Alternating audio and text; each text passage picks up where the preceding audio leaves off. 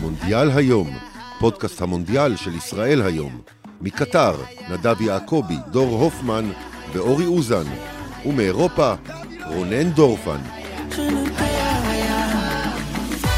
ברוכים הבאים לפודקאסט המונדיאל של ישראל היום. אני רונן דורפן, ואיתי היום מישהו מאוד מאוד מיוחד מקטר, נדב יעקבי, שלום. אהלן רונן. אה, אתה יודע, התקיימו, זה כמעט נגמר, התקיימו 56 משחקים מתוך 64, אבל האמת היא שאם נשב עוד כמה שנים בפאב ונדבר על מונדיאלים, נדבר רק על השבעה שמונה שעוד התקיימו. זה לא ממש התחיל עדיין, מבחינת מה שתזכור ההיסטוריה. אני לא, אני. ברור שבדרך כלל מדברים על מה שבסוף, על הרבעים, החצאים והגמר, כי זה הדבר החשוב ביותר, זה תמיד ככה. אבל אתה יודע מה, אני יצא לי, ואני אפרגן פה גם לעצמי קצת, אבל גם לעמיתנו אורן יוסיפוביץ', שיחד איתו עשיתי, השתתפתי בחלק נכבד מהפרויקט של הרטרו של כל המונדיאלים 1930 עד 2018. ולכל אה, מונדיאל היה פרק משל עצמו, ו... ועברנו על הבתים. אז יש בתים שאתה באמת, אתה מדלג עליהם, אוקיי, עלתה זאת ועלתה זאת, בוא נמשיך הלאה. אבל לפעמים היו סיפורים מדהימים בבתים, ואתה יודע, אני לא אלך עכשיו ל-60... כן, במונדיאלים יותר קטנים זה קרה לא פעם. נכון, נכון, נכון. נכון. אה, אתה יודע, גם כל מיני הפתעות מונומנטליות, אלג'יר על ארצות הברית, אלג'יר על גרמניה, אנגליה, ארצות הברית על אנגליה. נכון. אבל אתה יודע, אבל בוא, אתה יודע, אם אנחנו כבר נתחיל מהקו הזה של הנוסטלגיה, אה, כשהייתי ילד, המונדיאלים הראשונים שממש ראיתי היו 78, 82, 86. אי אפשר היה לדמיין משהו יותר חזק מהנבחרות שזכו בדברים האלה. בטח לא קבוצת ליגה. Uh, היום, אולי מלבד התקופה הקצרה של ריאל מדריד בסוף שנות החמישים, כן? היום אין לשום קבוצה, אולי לצרפת אם אין לה פצועים סגל נניח ברמה של מנצ'סטר סיטי, ריאל מדריד. אז מה החשיבות של המונדיאל היום אם זה כבר לא הכדורגל הכי טוב? אה, אני חושב שהתשובה מאוד פשוטה, כי במונדיאל אתה לא מחפש איכות, במונדיאל אתה מחפש סיפורים ורגש, ורגש לאומי בעיקר, ושחקנים שמרוויחים מאות מיליונים באים לפה, והם לא באים בשביל הכסף, אבל אתה יודע כמה זה חשוב להם. אתה רואה את מסי, שאם הוא יזכה פה במונדיאל, הוא יזכה לחיי נצח, ואם לא, אז כנראה שלא כל כך. ו- וזה לא כסף, זה, זה משהו הרבה יותר גדול מכסף. כסף הוא לא צריך, יש לו, הוא מסודר, הוא והנכדים, והנכדים והנינים של הנינים הם מסודרים, הכל בסדר. זה לא עניין של כסף, וזה אפילו לא, אתה יודע, להיות אלוף עולם, מי שלא היה עדיין, בוא נגיד, אמבפה כבר היה, אז אם הוא עושה פעם שנייה זה נהדר, אבל יש לו את זה כבר. אבל מסי כזה, שהוא בן 35, זה המונדיאל האחרון שלו, הוא מוותר עכשיו, הוא אמר את זה, זה לא אני אומר את זה בשמו, כמה הוא זכה? בשבעה כדורי זהב. זורק אותם לפח. ארבעה כדורי זהב, ארבעה צ'מפיונס ליג. לפח, לפח, לפח אשפה. הוא זורק אותם בשביל פעם אחת להיות אלוף עולם. זה, זה, זה הדבר הכי גדול שיש בכדורגל העולמי. ושוב, אנחנו לא מחפשים פה, באמת, פפ גוורדיולה מאמן אדיר, ומנצ'סטר סיטי קבוצה יותר טובה מכל נבחרת שנמצאת פה, אבל זה, זה, זה משהו אחר, זה, הקונטקסט הוא אחר, הקונטקסט הוא, הוא לחלוטין אחר. זאת גם תחושה שלי, שאפילו זה... אפילו החשיבות עולה, ראיתי את זה קצת ביורו, כשהוא נערך חלקית בעיר שאני גר בה בבודפסט, וביקרו פה הולנד וצ'כיה. הכסף מידר אפילו אפשרות שקבוצה מהולנד או צ'כיה תזכה במשהו בגביעים אירופיים, אפילו הולנד, סיכוי קטן, צ'כיה סיכוי אפס, ואלה מדינות מפוארות, שיחקו כמה גמרים של המונדיאל, כל אחת מהן. למעשה בשביל, אה, בשביל רוב העולם זה המפעל היחיד שעוד... אה, זאת אומרת, אתה יכול להכריז על עצמך כמוני, אני אוהד מנצ'סטר יונייטד, אני לא יודע מי הקבוצה שלך באירופה, אבל זה לא, אתה יודע, כמו אהדה של עיר, עיר מגוריך, ארץ מגוריך. אז, אז לרוב העולם זה הסיכוי, זה הדבר. כן, אתה צודק, קח למשל את אורוגוואי, מדינה של שלושה וחצי מיליון תושבים, שהקבוצות שלה, היו תקופות שפניירוב ונציונל קבוצות גדולות, היום אין להם מה לי, גם בדרום אמריקה הן קבוצות מאוד בינוניות ואפילו פחות מזה, כי המדינה קטנה והמשאבים הם... אבל כשנבחרת אורוגוואי עולה על המגרש, פה היא לא הצליחה, היא נכשלה, אבל לך אחורה לא המון זמן, 12 שנה, 2010, אורוגוואי הייתה במרחק נגיעה מהגמר, היא הגיעה לחצי הגמר, היא הייתה בין ארבע הגדולות, מדינה של שלושה וחצי מיליון תושבים.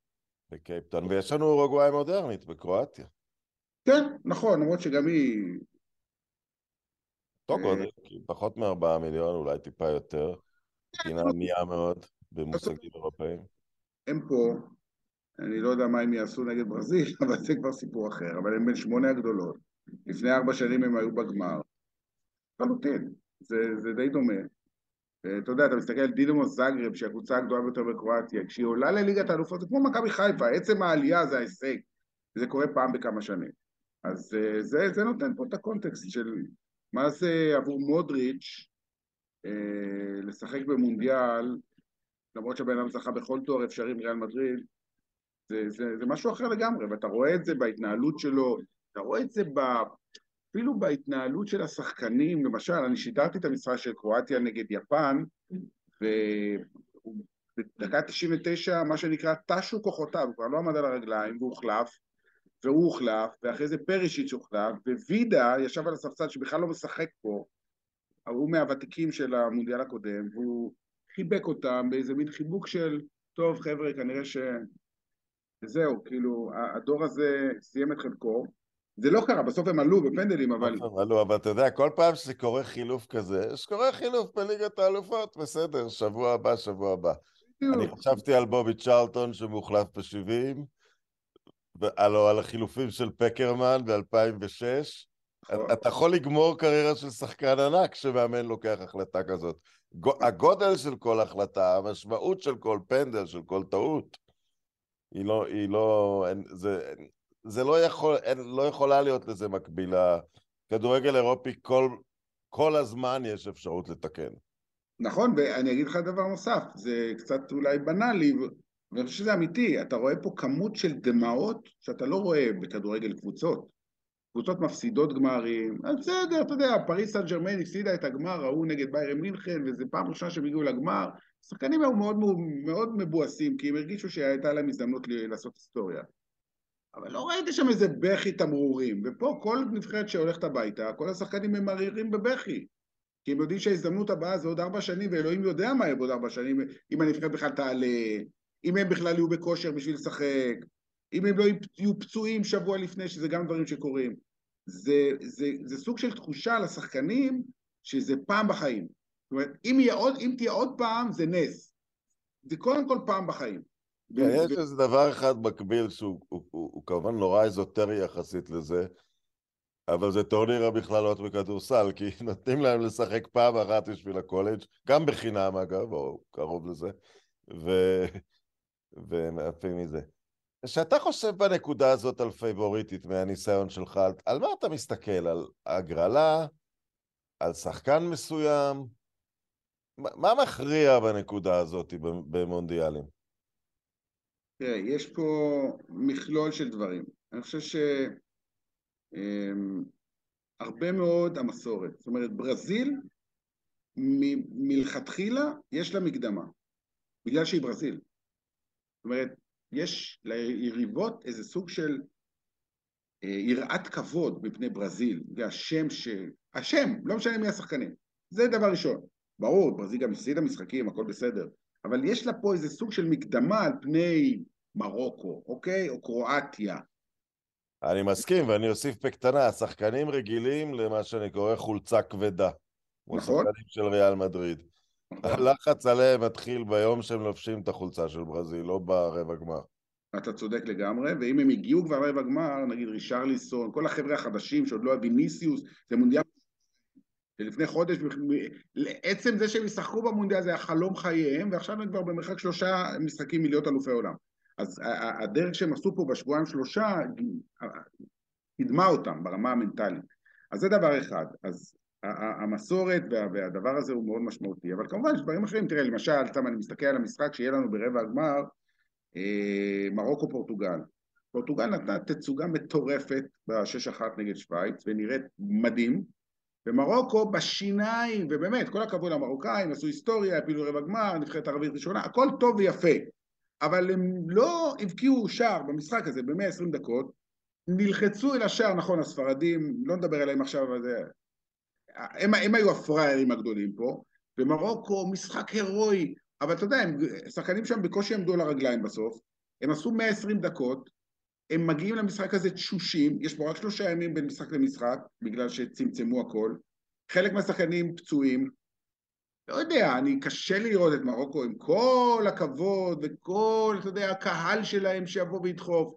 פורטוגל, לפי דעתי, במשחק הזה היא סופר פייבוריטית, לא פייבוריטית. אה, ושוב, פה זה גם הקטע המקצועי וגם כל העניינים האלה של אה, פצועים, עייפות, נבחרת שכן עשתה הארכה, לא עשתה הארכה, זה גם כן עניינים ש... כי גם במשחק הבא יכול להיכנס להארכה, ואז העייפות תתגבר, אז יש פה, יש פה, הדברים האלה... אם, יש נבחרת ביתית, אני משער, אני לא שם, עם מרוקו כרגע. מרוקו וארגנטינה. בארגנטינה דווקא, אה, מעניין. אה, הם הביאו, הם הטיסו מיליון בר ברבס לשם, לא? לא עניין, תשמע, הייתי ב... במשחק הקודם של ארגנטינה, שהם ניצחו את אוסטרליה, אני הייתי בארגנטינה. התחושה הייתה שאתה במונומנטל. כלומר, כל... וואו. כי בדרך כלל, אתה יודע, המונדיאל כבודו במקום המונח, הוא, הוא, הוא, לא, הוא לא הדרבי של בלגרד, בדרך כלל. נכון. קצת עשיר, חלקו, חצי ממנו בא מפתח תקווה, כאילו. אה, בדרך כלל המונדיאל הוא אווירה של עידוד, של אולטרה, זה בדרך כלל לא המונדיאל, אתה אומר שזה ככה עם ארגנטינה? עם ארגנטינה זה ככה, ועם מרוקו זה ככה, זה היה ככה גם עם סעודיה, אבל סעודיה כבר לא פה. אבל אלה שתי הנבחרות היחידות. גם ברזיל, בעין, שאתה יושב בהונגריה וצופה, נראה לך שכל האיצטדיון צבוע בצהוב וכולם אוהדי ברזיל, בטח אם זה באיצטדיון בלוסי זה 88 אלף צופים, ואתה צודק מבחינה חזותית, אבל הברזילאים שבאו מברזיל, אני לא יודע, אין לי מספרים מדויקים, אבל זה כמה אלפים בודדים. כל היתר זה אוהדים שבאו, חלקם מסעודיה, חלקם מבחריין, חלקם... לא, מ... קהל לא מאורגן זה כמו צבא לא מאורגן, אין לזה הרבה משמעות. תשמע, יצא לי לדבר היום עם, אה, אני מניח שאתה יודע מי זה רפאל אונגסטיין, כן. אה, הכתב של אה, לאתלטיק שיושב בלונדון. אבל הרבה ספרים על כדורגל גרמני. כן, הוא גרמני במקור, יהודי טוב כמובן. והוא, היום הוא נסע הביתה, דיברתי איתו, מחר אגב יתפרסם ראיון איתו אה, בישראל היום, אז אנחנו יכולים כבר לקדם את זה. אוקיי. Okay. ושאלתי אותו, איך הוא התרשם מהמונדיאל הזה? הוא אמר, מה שגם אני הרגשתי, הוא אומר, אין פה אווירה. זה לא אוהדים אמיתיים. שוב, חוץ מארגנטינה, מרוקו, ערב הסעודית, כל היתר זה לא אוהדים אמיתיים, זה אוהדים שבאים לראות כדורגל, שקנו כרטיסים, באו, קנו חולצה, לבשו אותה, והם מעודדים. אז אתמול, אני לא הייתי במשחק, אבל סיפרו לי אנשים שהיו של פורטוגל, שהאוהדים רצו לראות את רונלדו, לא עניין אותם המשחק. ורונלדו קם להתחמם, הייתה שאגה יותר גדולה מבגולים. אז, אבל זה המצב, זה המצב, זה המצב פה. אה, בוא נקפוץ כבר, גונזלו רמוס. רמוס. מה? רמוש. רמוש, כן. מה זה עושה ל... יש one hit window, one hit wonders במונדיאל לפעמים, אבל זה, זה דבר אמיתי. ראית אותו בטח בצ'מפיונס קצת השנה? ברור. הוא הבקיע נגד מכבי. אמ, תראה, קודם כל בנפיקה היא קבוצה אדירה, ואנחנו כמי שראינו ושידרנו את המשחקים של מכבי חיפה העונה בליגת האלופות, אומרים את זה כי אנחנו ראינו את זה. ראינו את זה, הייתי בליסבון במשחק שהם ניצחו רק 2-0, כבר אז ראית איזה קבוצה. וזה אחרי שהם מכרו את דרווין נוניס לליברפול. לכאורה הכוכב הגדול ביותר שלהם בעונה שעברה.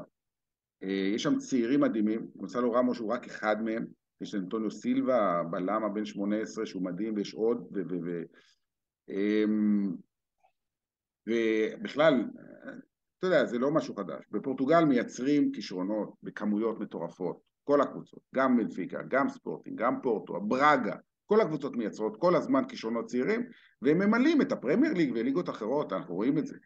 אז בוא אני אשאל אותך, אתה יודע, אני, אני אקח את זה דווקא לכיוון של הכישלון של ספרד, שגם מייצרת כמויות אדירות, אבל יכול להיות שספרד כל כך התאהבו במה שתמיד דיברתם, משחקים באותה שיטה מקבוצת הילדים וכל אחד יודע לאיפה לשמור, ובפורטוגלים נשארה קצת אה, פראיות, סכין בין השיניים, שחקנים קצת שונים, חלק מותאמים דווקא לכדורגל האנגלי, חלק, ולא כולם בתוך הסכמה הזאת, כמו שאתה יודע, תתבשרו ו... אה, תראה, יש פה, זה יותר עמוק. אה, אני חושב שקודם כל שיטת המשחק של פורטוגל ספרד היא שונה. ספרד בעצם ב-15 שנים האחרונות משחקת אה, משחק, סגנון שנולד בברצלונה והביא המון המון תארים לברסה וגם לנבחרת, שלושה תארים רצופים, יורו 2008, מונדיאל 2010 ויורו 2012 ואז הייתה הנבחרת הטובה ביותר בעולם ואז גם לא הייתה לה, בדרך כלל, לפעמים קצת יותר, קצת פחות, לא הייתה לה בעיה להבקיע שערים כי היו לה היו לה את דוד ויה והיה לה את, את פרננדו טורס שהם היו אז בשיאם, חלוצים מהטובים בעולם אין להם היום מישהו כזה. אלברו מורטה הוא לכאורה החלוץ הטוב ביותר שלהם והוא חלוץ מאוד בינוני אין להם מישהו אחר, אין, לא קיים כרגע לא ואיך נול... זה יכול להיות? זאת מדינה שאם תלך אחורה מאלה שציינת תמיד היו חלוצים טובים נכון, אתה צודק. ראול, פוטרגלי היו חלוצי ענק. אתה צודק. בתקופה ההיא של 2008-2012 הכל התחבר, זאת אומרת גם שיטת המשחק הברצלונאית הזו של הנעת כדור, אבל אז זה היה צ'אבי ואיניאסטה, אתה יודע, התחילו להשוות פה את אה, גבי ופדרי לצ'אבי ואיניאסטה. אני מההתחלה אמרתי שקצת זה מוגזם וקצת זה מוקדם, אולי יום אחד, עדיין לא. הם לא שם, הם לא ברמה הזאת, הם בני 18, 19, 20, תן להם עוד... זה מדהים כשלעצמו, זה מטורף, אבל זה מצד שני... תראה, אני לא חושב שאיניאסטה הותיר עלינו איזשהו רושם לפני גיל 23. אוקיי. משהו. כזה, כן. אני מסכים. אני לא זוכר, 22, אבל נכון. עדיין לא בגיל הזה. הם קיבלו את ההזדמנות מאוד מאוד צעירים. אה, ועדיין אתה לא רואה אותם מכניסים כדורים, כמו שצ'אבי ואינסטה היו מכניסים כדורים אז לחלוצים. יכול להיות שזה בגלל שאין למי למסור, אבל מצד שני, יש דבר נוסף. ש, שברצלונה ונבחרת ספרד התחילו את השיטה הזאת בסוף העשור הקודם קודם ולתחילת העשור הקודם, אז לקח המון זמן ליריבות, גם מול ברצלונה בליגת האלופות וגם ליריבות של ספרד, למצוא את השיטה איך להתגונן מול הדבר הזה. אה, אתה כאוהד מאצ'סטר יונייטד חווית את זה פעמיים, כן. בגמר 2009 ו-2011, ב-2011 נדמה לי שאלכס פרגוסון בעצמו אמר שהוא מעולם לא ראה יכולת כזאת כמו של ברצלונה באותו משחק, אבל אתה יודע, דוד ויה, והיה שם את מסי ופדרו, זה שחקנים שנותנים גולים, ולספרד אין את השחקנים האלה היום, הם יצטרכו למצוא אותם, אם הם לא ימצאו, אז לא יהיה מי שיעשה את ההבדל. יעשה את ההבדל, אמבפה. זה כן, הוא עושה את ההבדל. הוא כבר, אתה יודע, הוא בן 23, יש לו כבר 250 שערים בקריירה. ואתה יודע, אנחנו היום בימים האלה מדברים המון על פלא, על כל ה... בכל זאת, מצבו לא, לא הכי טוב. אמ, אני מקווה שהוא ישרוד כדי לראות את הגמר אם ברזיל תגיע לשם, אני מאוד מקווה בשבילו. אמ, עכשיו פלא שהבקיע את ה-1200 או לא זוכר את המספר המדויק של שערים, הרי כולנו יודעים שהרבה מאוד מהשערים היו במשחקי ידידות שהם לא באמת נחשבים, ואם אתה מוריד את כל השערים האלה אתה נשאר עם 800, שזה מספר מטורף. כן. הוא יש 250 עכשיו, בגיל 26, עוד לא 24. הוא, הוא, הוא פנומן שבאמת, שוב, אני חושב שהוא השחקן הטוב ביותר בעולם היום, אפשר להתווכח, אולי ארלינג הולנד, אולי אחרים. לא, אני, אני מרגיש שארלינג הולנד הוא... בסדר, זה לא הוגן לנופף בנבחרת לאומית, כי למרות שאתה יכול לשאול למה לא הבאת את נורבגיה למונדיאל לפחות, זה, זה כן אפשר לשאול, אז זה לא הוגן להשוות את הנבחרת ביניהם, לא אבל אתה, אתה מרגיש שבפה, גם באיך שהוא מתכנן את הקריירה, הוא לא שואל את עצמו איפה אני אבקיע, הוא שואל את עצמו איפה אני אזכה. הוא לא יגיע למצב הנורא עצוב של מסי ומה שנשאר מרונלדו שמגיעים למונדיאל אחרון וכנראה שניהם ולפחות אחד מהם אה, יפרוש בלי גביע עולמי. הוא סגר, כמו פלא, הוא סגר מוקדם מאוד את הפינות וקיבל את המעמד של השחקן שהשיג הכל. אה, הוא גם משחק במין... יש לו מין נון ש... הוא, הוא שחקן החושב כמעט בנבחרת uh, צרפת, הוא, הוא, הוא מנהיג המגרש כרגע? אני לא יודע לקרוא לו מנהיג, אבל קודם כל, הנונשלנטיות שלו זה דבר שאפיין אותו מהשנייה הראשונה. אני יצא לי לשדר אותו גיל 17 במונקו. אני ממש זוכר את זה, את המשחק, אולי לא המשחק הראשון שלו, המשחק הראשון שהוא היה באמת משמעותי, ליגה צרפתית, איזה משחק מונקו נגד, לא זוכר כבר נגד מי, זה גם לא משנה. אני זוכר שהייתי בהלם מהדבר הזה, מהתופעה. אתה לא רואה שחקנים בגיל 17, גם לא בגיל יותר מבוגר, אבל בטח לא בגיל 17, עושים דברים כאלה. לוקחים את הכדור ועוברים את מי שהם רוצים ומבקיעים גולים כאילו זה הדבר הכי קל בעולם, ועם מהירות מטורפת. ואני זוכר את עצמי יוצא, זה היה מח... שידרתי, זה היה מחצית ראשונה, יצאתי החוצה, זה השידור היה כמובן באולפנים שלנו בהרצליה, של ערוץ הספורט, ואני יוצא החוצה וראיתי את עמיחי שפיגלר, ואני אומר לו, אתה לא מבין מה ראיתי. אני, אתה לא מבין מה ראיתי, זה, זה, זה, זה תופעת טבע. ואנחנו אנחנו היום, שש שנים אחרי זה, והתופעת טבע הזאת, הזאת מול העיניים שלנו, הוא כבר אלוף... והוא לא רק חי על מהירות, כי הוא מסוגל מעמידה מהמקום לייצר חצי סיבוב עם הגוף ולהוציא טיל. הוא... קודם כל הוא בחור אינטליגנט בצורה בלתי רגילה, לא יצא לי לדבר איתו אישית, אבל זה מה שאני שומע מאנשים ששמעו, שכן דיברו איתו. קודם כל הוא מדבר שפות, אני לא יודע אם שמעת אותו, הוא מדבר אנגלית, הוא מדבר אנגלית במבטא מעולה. אתה יודע, רוב הצרפתים קשה להם מאוד עם האנגלית, או שהם לא יודעים, ואם הם יודעים אז אה, המבטא הוא מאוד כבד. אמא שלו עיתונאית ספורט אגב, אתה יודע את זה. איך? עוד פעם? אמא שלו עיתונאית ספורט, אז יש לנו תקווה. כן, כן. אוקיי, אז עדיין, אתה יודע, עכשיו הוא יודע גם ממה שאני הבנתי הוא למד ספרדית, כי התכנון היה להגיע לריאל מדריד, זאת אומרת, הוא, הוא גם קולט שפות מאוד מאוד מהר. הוא גם בוגר, אתה רואה את זה בהתנהלות שלו, לפעמים יש לו את כל מיני יציאות, הוא בכל זאת, אתה יודע, הוא בן אדם. לא, אבל אתה יודע למשל שקפצו כל השבועות שהוא דרש לנהל דברים בסן ג'רמן ולקבוע זה ולקבוע זה. אני אומר, טוב, זה לא נשמע טוב, אבל עוד פעם אני אקפוץ ענף, אבל מייקל ג'ורדן עשה את זה, ואם אתה חכם מספיק, ואתה דורש לקבוע דברים, אבל אתה קובע דברים נכונים, אז אתה אולי יודע מה טוב בשבילך, כי הוא לפחות הצליח להיות אם בפה, בתור התחלה. תראה, השאלה מה זה קובע, אנחנו באמת לא יודעים, אוקיי? כן, אני לא מאמין שהוא קובע כל דבר קטן, הוא בטח, אה, אתה יודע, הוא אומר, אל תביאו את מוריניו, אתה יודע, משהו כזה. בניגוד, זאת אומרת, לא יפילו עליו דברים. תראה, היו שמועות שהוא רצה שנאמר אה, לא יישאר בקבוצה. נאמר נשאר, קודם כל בגלל שהוא היה נהדר במחנה האימונים ביפן בקיץ, אחרי שכבר ממש היו שמועות שהוא בדרך החוצה. לא שמישהו היה יכול לקנות אותו, אבל אתה יודע, הם לא רצו אותו, היה תקופה שלא רצו אותו, אבל הוא, הוא ממש, לפי דעתי זה בגלל המונדיאל, הוא הבין שיש לו חצי שנה, לתת חצי שנה הכי טובה שהוא יכול, להגיע לפה פיקס, וזה מה שהוא עשה, וגם בפריס סן ג'רמן, החצי שנה הראשונה שלו הזאת עד עכשיו, לפני שהוא הגיע לכאן, לקטר, היא הטובה ביותר שלו בקריירה, והיו לו חצי, חצאי שנים מעולות, גם בסנטוס וגם בברצלונה, וזה עוד יותר טוב. ו... ואמבפה רואה את זה, והוא לא מטומטם, הפוך, הוא מאוד מאוד חכם, והוא יודע שנאמר ביכולת הזאת יכול לעזור לפריס סן ג'רמן לזכות בליגת האלופות. שוב, אנחנו כרגע במונדיאל, וכולם עצרו את כל נושא הקבוצות, שמו את זה בצד, אבל הם יחזרו לשם, עוד שבועיים הם חוזרים, עוד שבועיים הכל מתחיל מחדש. ופריס סן רוצה את ליגת האלופות. אם לא תוותר על זה.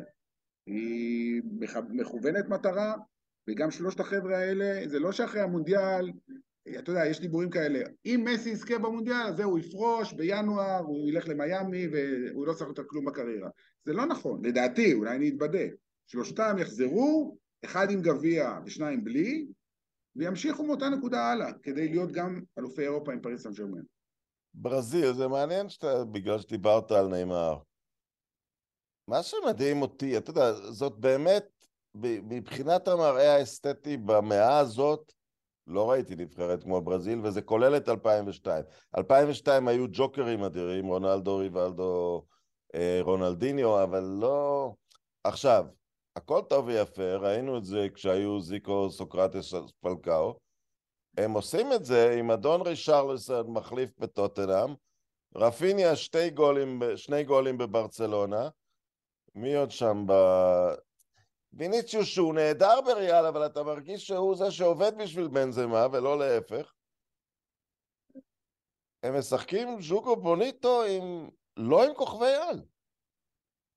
אה, תראה, אני חושב שוויניסיוס הוא כבר כן כוכב על. זאת אומרת, אחרי שהוא הבקיע... top 10 בעולם? מה אתה אומר? הוא אחד מעשרת הטובים בעולם? כן. על הגבול הבא, על הגבול התחתון של זה. אה, לא נתווכח פה, אבל כן, אני אוקיי. חושב שכן. אתה יודע, קשה לנו לפעמים לקבל שאיזה שחקן שלפני שנה עוד לא ידענו מי הוא, ועשה איזה פריצה, הוא כבר אחד הכי טובים בעולם. ורק אוקיי. עוד כמה שנים נסתכל אחורה ונסתכל בדיעבד ונגיד, אה, נכון, הוא היה שם. כי אתה יודע, אתה חי על, על, על, על סכמות מסוימות, על אמיתות מסוימות שנכונות לרגע זה, אבל הדברים משתנים כל הזמן, ואנחנו לפעמים, קשה לנו לקבל את השינויים האלה. עניתי, ולכן- אבל רישרלסון לא אחד מעשרת הטובים בעולם. לא, לא. אולי הוא יהיה בסוף המונדיאל, אני לא יודע. מסכים איתך, כרגע הוא עדיין לא, אבל עוד פעם, דיברנו על החולצה הצהובה ושלובשים אותה, מה, מה קורה לשחקנים. אמ, ולפעמים, לפעמים, אין קשר בין מה שקורה לך בקבוצה שלך ובין מה שקורה לך בנבחרת שלך. ואגב, גם רישרליסון וגם אה, רפיניה הגיעו לקבוצות שלהם החדשות העונה. זאת אומרת, זה... כשאתה מגיע לקבוצה חדשה לוקח זמן, זה לפעמים ליגה חדשה, בטח אה, מאמן חדש, אז לוקח קצת זמן, אבל אם הם נמצאים בנבחרת, אם צ'יצ'ה לקח אותם, הם טובים. הרי בברזיל, אתה יודע, אנחנו, אני לא צריך לספר לך רונן, יש בערך מיליון שחקני כדורגל. אז אם יש פה את ה-26 האלה שהגיעו לכאן, הם לא טובים, הם טובים מאוד. אין שאלה בכלל. אתה יודע מי השובר שוויון עבורי? נו, לברזיל, בין הטובות? אליסון בקר. יכול להיות שאתה צודק. כי כשנגיע למעולות נגד המעולות, הדבר הזה יצטרך לשחק. כן, ואתה יודע שאנחנו מסתכלים, מי שמכיר, אתה גם מכיר את, את ההיסטוריה של הכדורגל הברזילאי, היו המון נבחרות גדולות שהשוערים שם זה היה, היו כל מיני ליצנים, סליחה על הזה. מתנדבים, נקרא להם, נקרא להם מתנדבים. טוב, טוב, בסדר. פליקס ב-1970, ולדיר פרס ב-82, גם תפרל הוא לא היה מהשוערים הטובים בעולם, אפילו לא קרוב לזה. לא, אם, אם מישהו היה אחראי, כמו מרקוס טפרל, זה היה יופי. אבל לא, שוע, לא היה אף פעם שוער שמשתלט. שמשתלט לא, היה, תראה, אם אנחנו נלך ממש ממש רחוק, אה, אז ב-58 ז'ילמר היה כן אחד השוערים הטובים בעולם, אבל זו היסטוריה מאוד רחוקה. אבל בעשורים האחרונים, גם ז'וליוס סזר שהיה שוער בסדר, או דידה, הם היו שוערים בסדר, הם לא היו שוערים, הם לא היו בטופ שניים שלושה שוערים בעולם. לא היו, לא היו לברזיל. אתה יודע, זה מין אה, סיפור אגדה כזה. ואגב. יושב מאחוריו אדרסון, נכון. שוער טוב מאוד. אני חושב שזה משהו שבכל זאת קרה לברזיל בגלל חוק בוסמן, אוקיי. בגלל שפתאום אפשר היה לייצר הרבה יותר, הם שמו קצת יותר, אתה יודע, פעם מכרת לחוץ לארץ רק קשרים התקפיים וסקוררים. הם הבינו שצריך לייצר בכל העמדות כדי לעשות כסף כנראה. כן, אבל עוד פעם, הברזילאים המפורסמים תמיד היו השחקנים, באמת, כמו שאתה אומר, קשרים התקפיים וחלוצים, כי מה לעשות, הם, הם עושים את היופי של המשחק. אבל תמיד היו לברזיל שחקני הגנה מצוינים. לא, ה- הסיבה לשלטון ההיסטורי שלהם, לא פחות מהקוסמים, זה הווינגבקים. תמיד בשני האגפים, כי זה, כי זה מפרק את היריב לש, לשני הכיוונים. קרלוס, נכון. אמר לי פעם אה, בחור הונגרי שהכיר את גוטמן ואת שבש ואת כולם, אם שני מגינים תוקפים טובים, כל השיטות משחק נראות חכמות. יפה. אהבתי את האמירה יפה מעניינת. נדב, תמשיך ליהנות, תודה רבה לך. תודה רבה לך. להתראות. ביי ביי.